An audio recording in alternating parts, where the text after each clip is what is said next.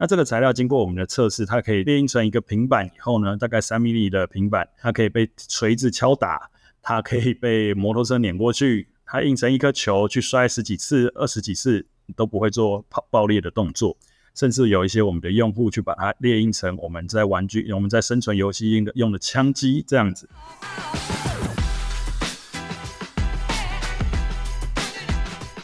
本集由华山基金会公益广告。华山基金会主要是针对失能、失医、失智的老人家提供免费的到宅服务。那目前有将近四百多个社区天使站，服务将近三万名弱势长辈。在现在双薪家庭、人口老化以及缺工的时代，有许多弱势的老人需要大家用行动来支持。不管你是用他们爱心马仔具捐发票，还是亲自参与他们的公益活动，都是很好的选择。如果大家想要更了解华山基金会，可以点选资讯栏内的连结，到华山基金会的官网。去参考看看。那下个礼拜就是端午连假，相信大家都会回家过节啊，或者出去玩。但是有许多弱势的长辈却独自一个人在家过节。那华山基金会每年都会发起“爱老人端午动起来”的公益活动，可以在端午节前捐出一份三百五十元的端午关怀礼。那关怀礼里面就会有包含日常的面线啊、麦片、肥皂、口罩，以及端午节的粽子。还有他们义工手做的香包与祝福小卡，如果有定期捐献的朋友，也可以选择他们的定期方案。以上就是华山基金会希望我们帮忙可以宣传的，那希望有能力的人可以多多帮忙。详细的捐款资讯与华山基金会的介绍，可以到他们的官网看看，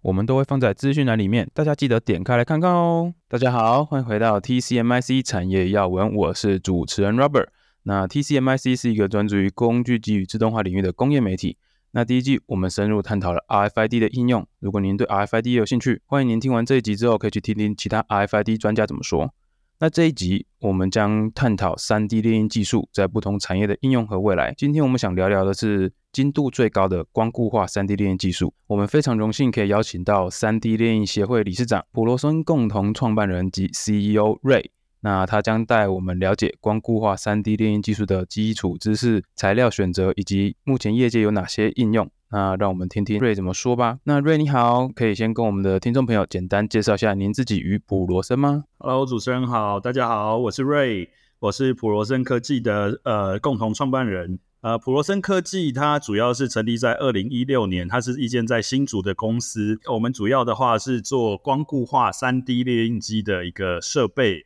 材料跟耗材的提供，卖到台湾以外，还有全世界，像欧美市场、大陆市场、日韩，反正只要你飞机飞得到的地方，我们都会销售去。那这间公司呢，它是由我和我的创办人 Alex 共同创办创办的一间公司。那我们两个呢，本身都是工程师的背景。我本人的话是主要是做材料相关的，那我的 partner Alex 他主要是做机械相关的。那在二零一三年的时候，我们那时候就是 3D 列印，它是一个很火热的话题嘛。那我们那时候就是看一看，就觉得说，哎，这个跟我们的背景好相近啊。那所以我们就看看是不是可以说，就是找个机会，那切入看看这个这个市场。那我们看来看去，我们发现光固化的技术，不管是在输出的品质，或者是说猎鹰的材料，都符合我们的背景，我们的背景的相关知识。那我们就想说，那我们就来试试看。那那个时候刚好群众募资也很火红嘛，那我们就想说，试着透过。我们技术背景，然后跟群众募资的销售平台，试着去打造一台三 D 列印机，销售到市场。我们花了三年的时间打造出我们的产品，然后在二零一六年的时候推出来第一个上架 Flying V 群众募资平台的一个产品，一路就是从台湾。做到美国、日本，一路都是由群众募资的平台做到二零一八年，然后在二零一八年经过一个技术的创新，就是我们全世界第一个 Mono LCD 的研发跟生产，让这个 LCD 3D 列印技术快速的怎么说呢？就是进展，目前来说算是全台湾最大的 3D 列印机公司。我们是希望我们做出来的设备是普罗大众都可以玩的。那我们那个玩是取台语的那个圣，所以说就叫普罗圣、普罗森这样子。好的，那我们开场的时候，我们有介绍到光固化是精度最高的炼印方式，能不能帮我们介绍一下它这个光固化技术的基本原理跟运作模式是什么？好的，没问题。光固化顾名思义，它其实就是照光会把一个材料给固化。我们使用的材料是属于一个 UV 光固化的光敏树脂，就是照光会固化的材料。就是在没照光前呢，这个材料它是一个一体的材质。那就像你一般常见到的，呃，女生的指甲油，其实它其实是一个液体的材质。但是它照到光了以后呢，它会起一些化学反应，然后就固化成一个固体的东西。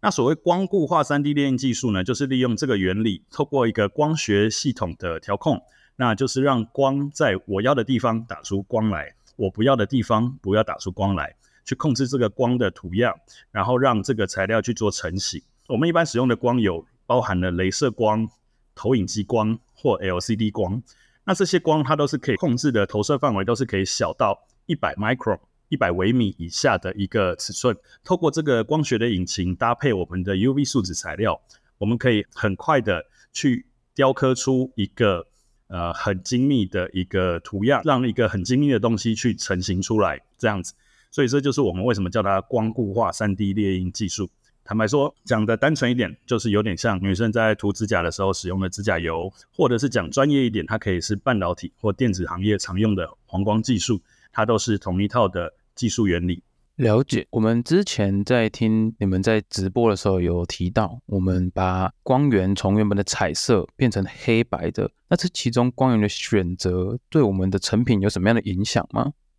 ？OK，哦，你有参加听我们的直播，太感谢了，太感谢了。OK，那我我这里快速来说明一下哦。我们起家的时候，我们是做投影机 DLP 光固化技术。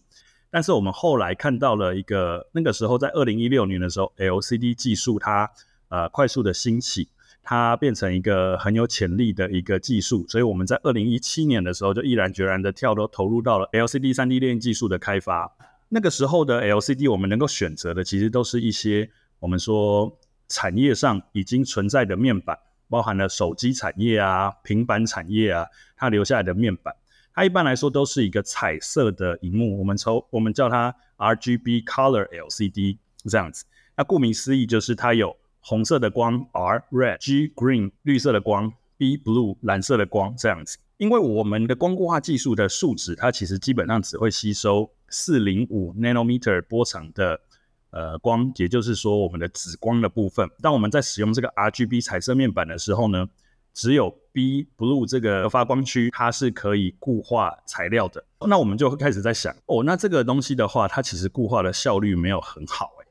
那假设我有办法重新设计这个面板，我把这个 RGB 这三个窗户把它挖掉，全都变成透 B 的就蓝光的这个窗户。那这样子的话，它的穿透效率又会变得更好。那这样子的话，我是不是可以让我的 3D 列印的效率变得更好呢？那抱着这个疑问，我们就带着我们的机台去跑遍了台湾各大的面板厂，那去询问可不可以开发一个 3D 列印用的光罩。那当然吃闭门羹的居多了。那后来就是找到了几间公司合作开光罩，对面板厂来说是一个非常非常盛大的事情。所以说我们花了很多时间跟他们内部做沟通，包含了撰写报告、说服内部长官。包含了倾家荡产的增加资本额，确保我们不会跑路。我们在二零一八年的时候开出了我们第一个光罩，也证明了我们的想法是对的。那那个时候就让我们的 LCD 3D 列印机从彩色面板的 LCD 变成了 Mono LCD，就是单色的 LCD，列印速度大概是远高于过去的彩色荧幕的 LCD 的三倍到四倍，让全世界都惊艳到哦，有一间亚洲公司。它可以用 LCD 3D 列印的技术，跟过去传统的光固化技术，像投影机、呃，镭射做生产上面的 P D，，而且列印出来的品质还很好，还可以做到 4K、8K 这种高解析度，是投影机跟镭射做不到的解析度。我有两个问题想要请教，第一个就是刚刚你有提到，我们是亚洲，或者是不要说亚洲，是全世界第一个这样子做的公司。那第二个是。我比较好奇的是，我们当时在这个这个增加资本的时候，有遇到什么样的困难吗？假如说以一个创业者来说，你会给他们什么建议，在就是收集资金的部分？哦，OK，那我先回答第一个问题哦，就是我们算是第一个公司做的，没有错。其实大概有学过一些光学或者是对电子产品有兴趣的人，大概都可以想象这个方面的改善。但是我发现的是，大家都是只仅止于探讨，但是没有实际去做，呃，操作就怎么说嘞？投资或操作这件事情。所以说那个时候，我们其实才会就毅然决然去做这件事情。那我们也很意外的发现，我们是第一个把这个概念商品化、跟量产、跟投递到市场销售的一个呃公司。我们所以在这个层级上面，从商业层级、量产层级来说的话，我们是第一家没有错。倾家荡产的部分哦，就是当当初其实那个公司有开过开说哦，我们不跟不上市的公司、没上市的公司开光照，那我们就说，那不然你提一个。资本额的额度给我们，那我们自己呢就很天真的就开始，哎，那我去信贷好了。我跟我的 partner 就跑去信贷，然后跟亲戚借钱。我跟我 partner 都有做一件事情，就是说把老爸的房子拿去做抵押，然后拿到一笔钱以后投入到我们的资本公司增资里头。还好还没有被我老爸扫地出门这样子。对于新创的创业者来说的话，我这边我会比较建议说，可以早规划的话，在财务上面就是尽早规划，不管是跟银行的关系建立，或者是跟创投提早的联系，我觉得这都会是一个比较好的方式。那毕竟你倾家荡产的时候，我觉得这对你个人或者是对你的家庭都是相对来说是风险比较大的事情，非到必要还是不要走到这一步啦。我觉得您的建议是非常好的。那呃，我们在这么多年这几年的这种光固化三 D 印的这种推广之下，应该在很多产业上都可以使用到我们这种光固化列印机，不管是产业的开发呀、生物医疗、制造业等等等。那普罗森的产品在哪些产业中应用是最大的，需求最大的？那以我们公司来说，我们销售主力前三名主要分别是：第一个模型公仔，第二个珠宝精工，第三个牙科产业。那我一个一个做说明哦。那模型公仔的话，其实一般来说，它是最符合大家的想象，就是 3D 列印机就是要印一些玩具嘛。那玩具有分简单的玩具跟厉害的玩具。那因为光固化的光固化的列印技术，它其实非常的精细。那加上我们投资很大力度在高解析度的 3D 列印机，什么 4K 啊、8K 的列印机，所以说很多模型公仔，尤其是一些微缩模型、战棋模型，或者是我们一般来说的，就是呃等比例缩放的模型。这都会是我们很重要的呃客群，那所以说我们公司其实还蛮热衷于，就如果你有到我们的 Instagram Frozen 3D 这个 Instagram 上来看的话，你会发现我们全都是在分享呃模型应用的一个部分。这是那这些的这些客群里头，主要都是来自我们一般的消费者，所以我们是透过一些电商去做销售到这些产业里头的。那我们也会定期去参加一些模型展啊，不管是台湾、日本。或者是美国、新加坡的模型展，我们都会去参加，去试着告诉用户说：“哎，你收集模型或者是创作模型，你不一定要用买的，你有的时候可以用印的。”这样子，这是我们的第一个产业，也是大家比较容易想象的产业。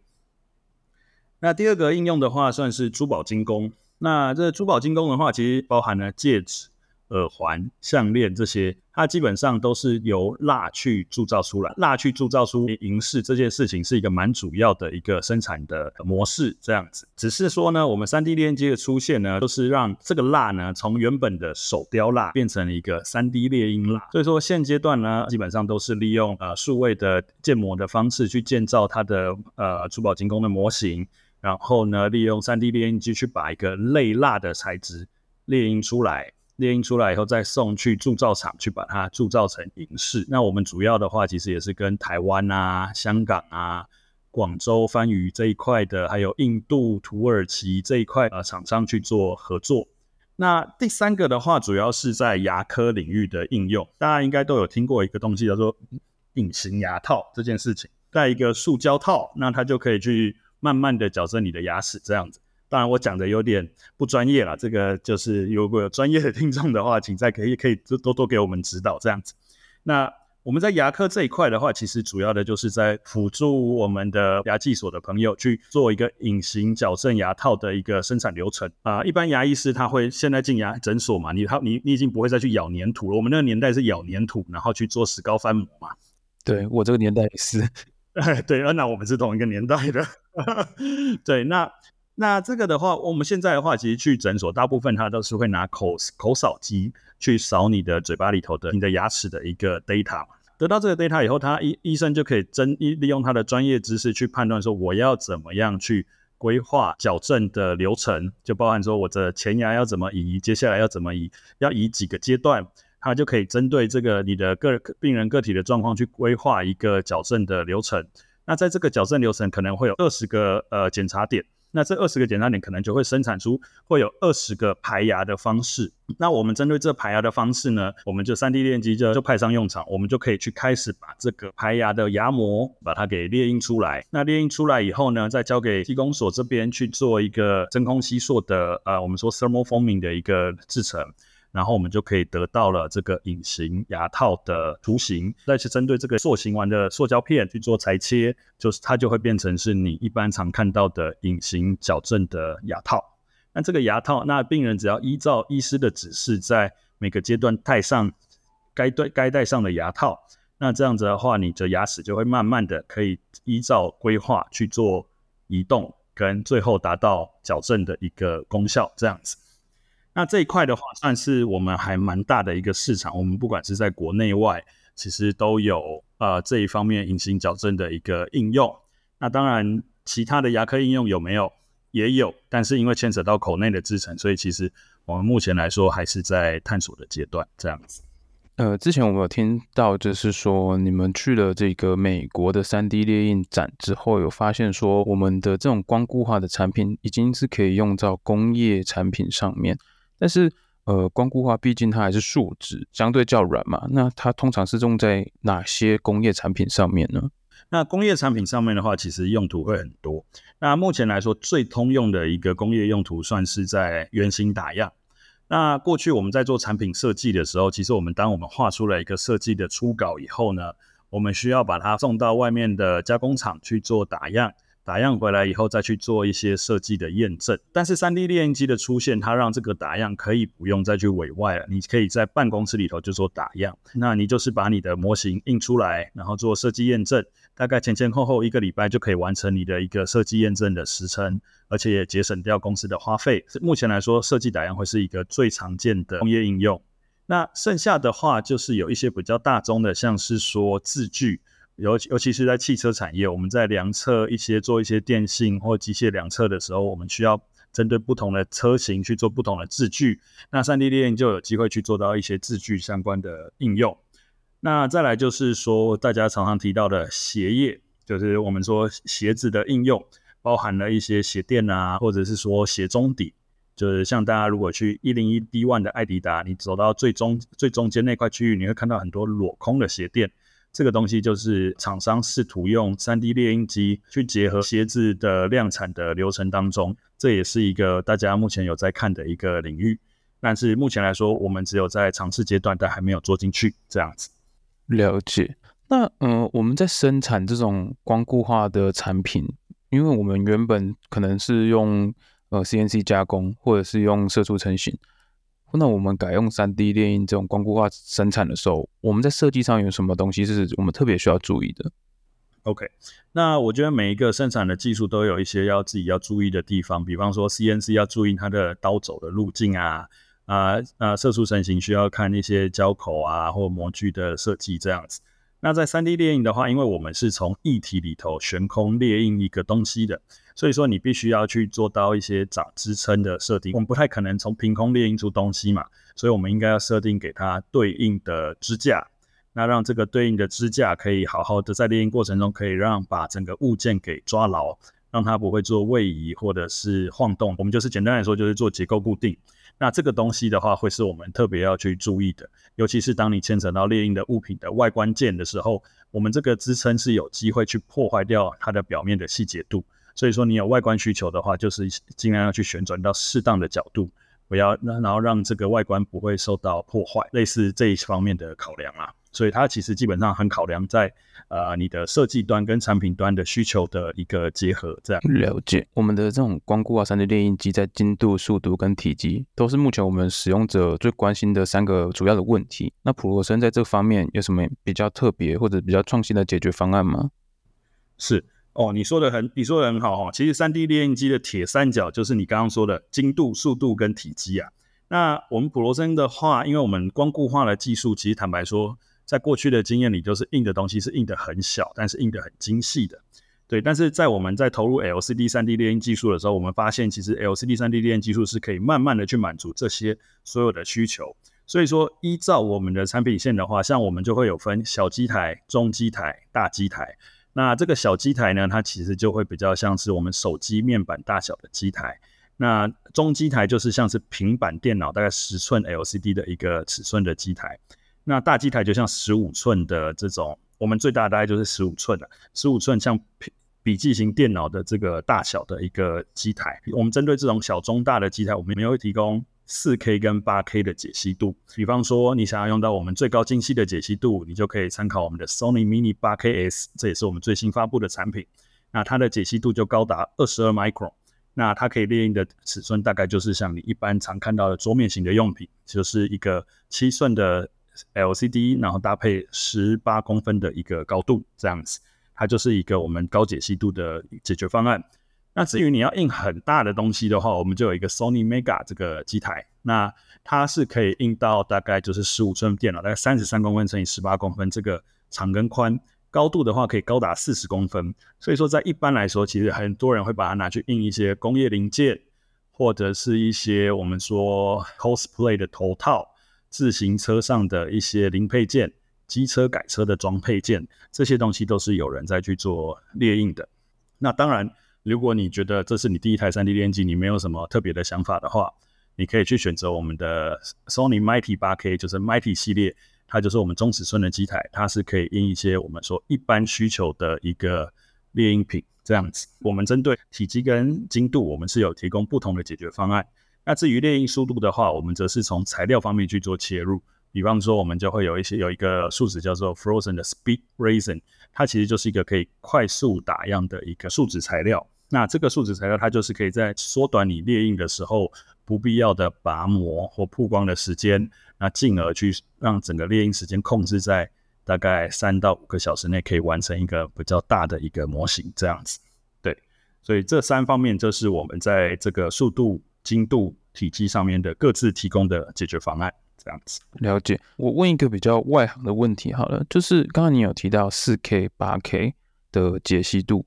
我们传统是可能在工业上讲说，哦，它是 μ 级啊，或者是它是奈米级啊。为什么在 3D 列印或光固化上面，我们是用 4K 或 8K？有什么样的内幕或者是怎样的细节吗？这个东西其实是这样，因为我们 LCD 它坦白说，我们如果要讲解析度的话，我们一般会讲说二十二 micron 啊，呃，三十五 micron 啊这种东西。但一般来说，有一部分的客群是他对这个比较没有概念的，所以我们试图用这个方式去告知什么叫做解析度好，8K 叫解析度好，4K 叫解析度不好，这样。我们是试图用这个方式沟通啊。那正常来说，我们要算解析度的话，其实很简单啊。比方说，我举个例来说哈，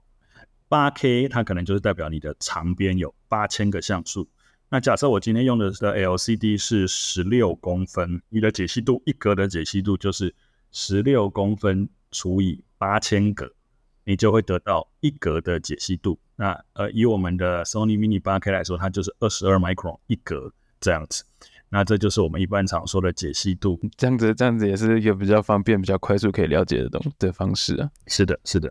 刚刚我们有提到，就是我们在猎鹰速度方面是利用材料，可能让它快速的固化的方式。那我们这种材料的强度啊、抗拉性，比传统的来讲，或者是传统射出来讲，是可以做比较的吗？假如说我射出成型一样的东西，跟我光固化制造出来的东西。它材料的精度、强度来讲有差别吗？如果你要在五年前问我这个问题啊，我会跟你说完全没都没办法比。我们的光固化材料又脆又贵，这样，我五年前我会这样回答。但是时至今日呢，其实我觉得这个技术进展是还蛮快的。随着光固化三 D 列印机的普及跟树脂的用量的提升，其实我们第一个，我们的材料成本已经有明显的下降，虽然还是没办法跟射出成型的材料相比。但是整体来说，其实是相对的比较平易近人的。举个例来说，一般的材料我们可以控制在一公斤一千台币之内。那在工程材料方面，我们可以控制在一公斤两千台币之内。那当然也有很便宜的东西。那这个这个就是特极端的便宜的材料，这个是我们当特殊话题在处理这样子。在特性方面的话，其实也跟几年前不太一样。过去我们的材料是非常的脆，而且列印出来的表面是不太细致的。但是时至今日，我们列印出来的表面，它其实不管是它的抗刮性、材料强度、材料韧性，还有呃机械性质，都是有越来越好的趋势。举个例来说，我们跟国外的一间化工大厂叫 Henkel，我们台湾叫汉高，我们有合作推广出一支材料叫做 Impact Plus 耐冲击强度的材料。那这个材料经过我们的测试，它可以列印成一个平板以后呢，大概三 mm 的平板，它可以被锤子敲打，它可以被摩托车碾过去，它印成一颗球去摔十几次、二十几次都不会做爆爆裂的动作。甚至有一些我们的用户去把它列印成我们在玩具、我们在生存游戏用的用的枪机这样子，它都是可以做一个很长效的一个应用。那甚至可以取代部分的金属件，我没有说全部，哦部分，对，部分的金属件。所以说，其实在目前来说，材料的性能也有大幅度的提升了。那当然，我们说跟常见的一些塑料啊，比方说 PCABS 啊这些。它会有一些特性上的差异，主要是因为说它的材料体系不一样。我们这个属于热固性的材料，加热不会融化的，像是轮胎这种材质。但是色素成型材料它是属于加热会融化的热塑性材料，而且它又有一些结晶性、结晶性质的存在，所以说它的特性会跟我们有一些差异。但是整体上来说，我觉得光固化列印出来的材料跟色素成型有越来越靠拢的一个趋势，这也是很多用户开始在考虑。尤其是在美国的用户开始在考虑用 3D 列印机去取代塑胶色素成型的小量生产。了解，那天我还有看到你们把它印成铁锤在敲钉子。对，这就是我刚刚跟你说的那个耐冲击材料，它其实印完以后其实可以做非常多的一个应用。那 Ray 有介绍了很多关于普罗森，不管是第一个采用这种呃单色的面板，或者是说，可是可以说是全球出货量最高的公司。那对于国外厂商的竞争呢、啊？我们作为台湾厂商有什么样的呃优势可以跟他们做抗衡的呢？哦，没有啦，我们没有到全球生产量最高啦，我们只是在台湾出货量算是最高的这样子啦。那我我大概提一下啊，就是我们亚洲或者是台湾的公司的发展跟那个国外公司的发展不太一样，就是像国外公司它主要发展的是一些落地型的工业生产的机台，那主要就是在外国的制造厂商。做使用的一个设备，那以我们来说，我们比较偏向去制作桌面型的设备，就是东西都是可以摆在桌上的，它不会占用太多空间。那在设计上也尽量的是傻瓜防呆这样子。其实国外厂商的话，它主要是在吃一些工业用途跟那些金属、金属其他其他材质的一些市场。我们公司主要就是在吃一些、呃，我们说桌面型的生产设备，或者是设计师工作室。第一个，我们在市场区隔上有一些差异。那再来就是说，其实你仔细看的话，你会发现很多光学引擎的设备的关键供应商都是来自于台湾或者是亚洲。再来就是说，很多树脂材料的原材料厂，尤其是我们这种光固化材料里头，有一些大宗原料的供应商也都在台湾。所以说，其实我们在跟国外厂商竞争的时候，第一个我们在市场上面我们会跟他们有所区隔。那第二个就是我们在供应链的整合上面，其实相对来说会好一点。我们说好一点是可能是在效率层面或成本层面这样子。所以说，某种程度上，我们不会说我们是在竞争，我们是在说我们一起去把这个市场做大。那我们算是有点算是互相取暖，也可以这样说。就是我们在国外展会的时候，都其实都是会互相交流、互相介绍客人，我这样子。那 Ray，你对于未来的光固化三 D 成型技术的发展有什么样的看法吗？是。呃，我觉得光固化成型的话，其实我觉得，呃，目前来说的话，我们慢慢的已经到达一个硬体的上限了。那当然，它的这个规格，就是我举个例来说，智慧型手机从相相机画素从三百万、八百万、一千万，甚至到我不太 care 的四千万，都还是持续在往上发展。那光固化 3D 成型技术也是一样，解析度会一直往下走，体积会越来越大，列印速度会越来越快，这是一定必然的趋势。但是我认为它真正发展的核心应该是要拉拉拢更多的产业的用户去接受这个技术，而不是看到这个 3D 列印技术就是觉得说，嗯，这是一个玩具，我还是用过去的做法来生产吧。对，我觉得未来 3D 列印技术的发展，它会慢慢的去打入不同产业的制造业跟不同的生产环节，然后慢慢的还是以提升制造业的生产效益为主去做这件事情。那我本身也也有几个产业有特别在关注的。比方说是车电动车业，比方说是鞋业制造，这些东西都是我认为非常是有机会的